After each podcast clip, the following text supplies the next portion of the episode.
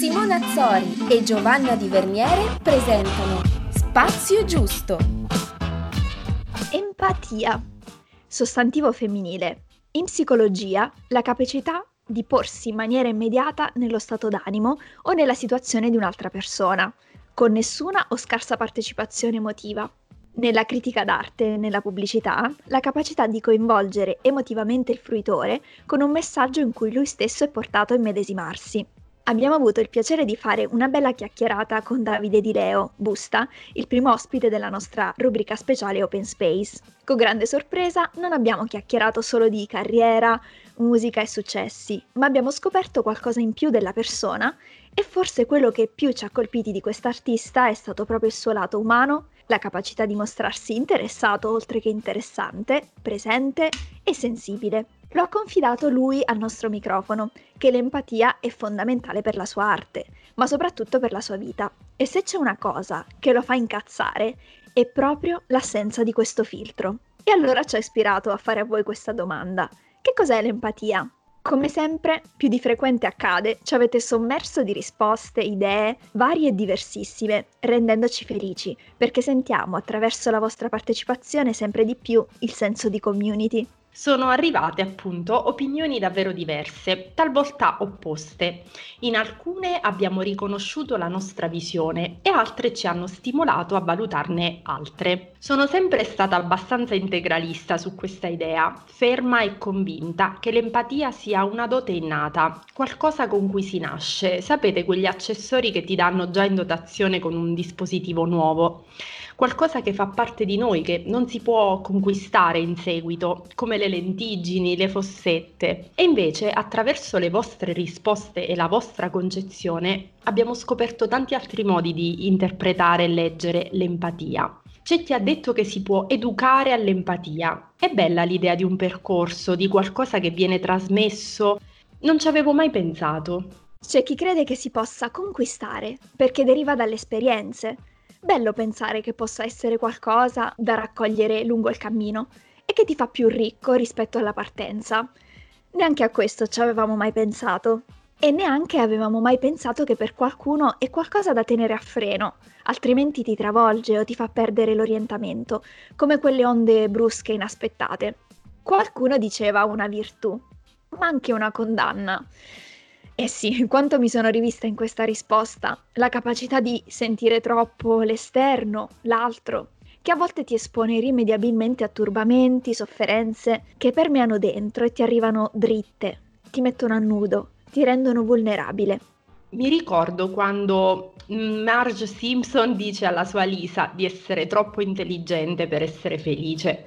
Ecco, credo forse anche troppo empatici a volte può tenerci lontano da uno stato di felicità, momentaneo almeno, perché essere così esposti a qualcosa di esterno spesso può ferirci e renderci meno allegri, come quando abbiamo freddo e non siamo abbastanza coperti. E infatti una nostra ascoltatrice diceva sentire l'altro ed essere empatici, ma con un giusto distacco. Eh, sarebbe bello sapere come fare. Mi sto mettendo certamente nella posizione di una persona empatica, dando per scontato che io lo sia, anche se mi sono chiesta, l'empatia ce la riconosciamo da soli? Ne siamo in grado in maniera corretta o dovrebbero essere gli altri a riconoscerla in noi? Ci sono cose di me di cui sono convinta, poche e precise, che comunque potrebbero apparire all'esterno diverse, ma io continuo ad esserne sicura. Sono emotiva, molto lenta, molto pigra, socievole, umorale ed empatica. Questo è il posto giusto dove ammettere ciò che pensiamo di noi, no? E allora lo faccio senza giudicarmi. Ma basandomi su di me ho tratto anche una conclusione importante. Chi è empatico non lo è sempre, chi non lo è non lo è mai. Credo sia un filtro, una predisposizione che non sempre, non in tutte le circostanze sia attivo e sempre allo stesso modo, più intenso e meno intenso, più pronto o sopito, a seconda delle circostanze, del momento, della persona che abbiamo davanti. Mi piacerebbe tanto sapere cosa ne pensate al riguardo. Tu Gio cosa ne pensi? Beh, come dici tu, anch'io quando penso a me ho delle parole che uso per descrivermi, quindi sì, anch'io sono emotiva, molto veloce, al contrario di te che dicevi molto lenta, spesso pigra, socievole, umorale e anche io empatica. Copio i tuoi stessi termini perché su alcune cose siamo, siamo, molto simili, però ci siamo già confrontate sulla questione dell'empatia e ricordo che tu eri un po' contro la mia idea che l'empatia si potesse insegnare. Quindi sono d'accordo con te sul fatto che chi è empatico non lo è sempre, anche perché per quanto proviamo a metterci nei panni degli altri, viviamo nei nostri, che sono pesanti e a volte difficili da togliere. Chi non lo è, non lo è mai, forse. Ma come dicevo prima, io sono una di quelle che pensa che l'empatia si possa imparare, o meglio, allenare. Se abbiamo la fortuna di avere accanto qualcuno con la pazienza giusta per insegnarcelo, perché non è facile. Tu parlavi di lentiggini o fossette. Io faccio un esempio più nel mio stile il, il sedere alla brasiliana, per esempio. Sei brasiliana? No, quindi non potrai averlo mai. Forse, magari con un allenamento costante puoi raggiungere dei risultati simili a quel punto di riferimento. Per me l'empatia è un po' come il sedere alla brasiliana ho scoperto che qualcuno la pensa come me.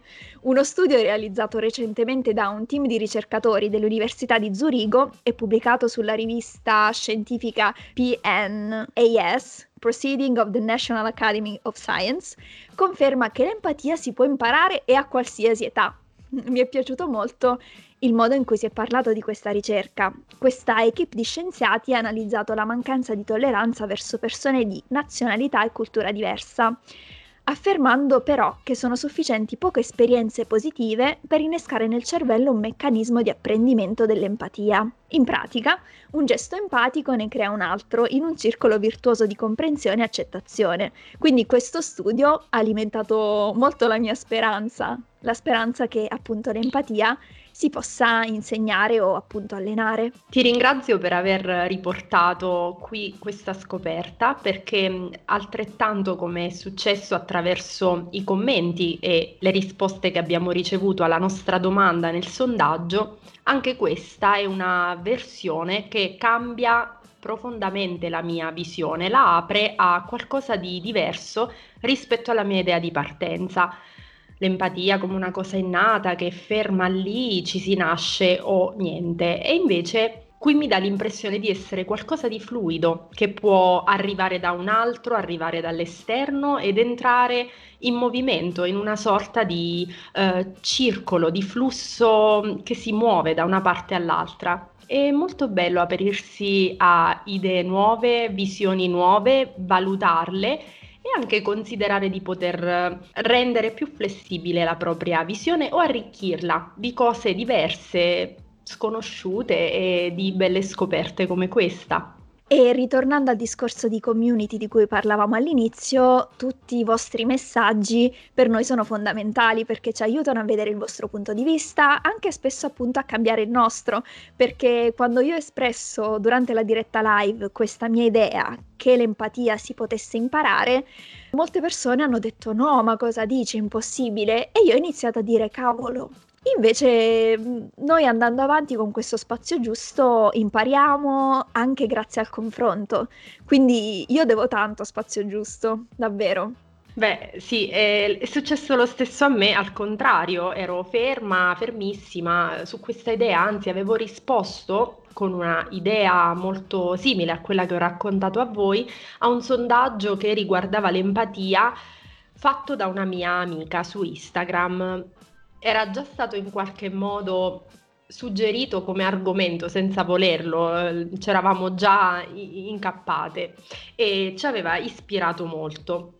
Ovviamente il dibattito e mm, le tante risposte che ci hanno raggiunto ci hanno fatto davvero sentire la partecipazione e ci hanno confermato di più il senso di community e siamo molto soddisfatte, vi siamo molto grate perché Ovviamente c'è voluto del tempo prima di far carburare l'idea di partecipazione da parte di voi ascoltatori, ci siamo dovuti un po' conquistare la vostra fiducia, quindi speriamo di esserci riuscite e vi ringraziamo perché attraverso il vostro contributo e le vostre risposte, tutte, anche quelle che in premessa qualcuno scrive sarà un intervento stupido, sarà un intervento banale, non è mai così, per noi è fondamentale e prezioso.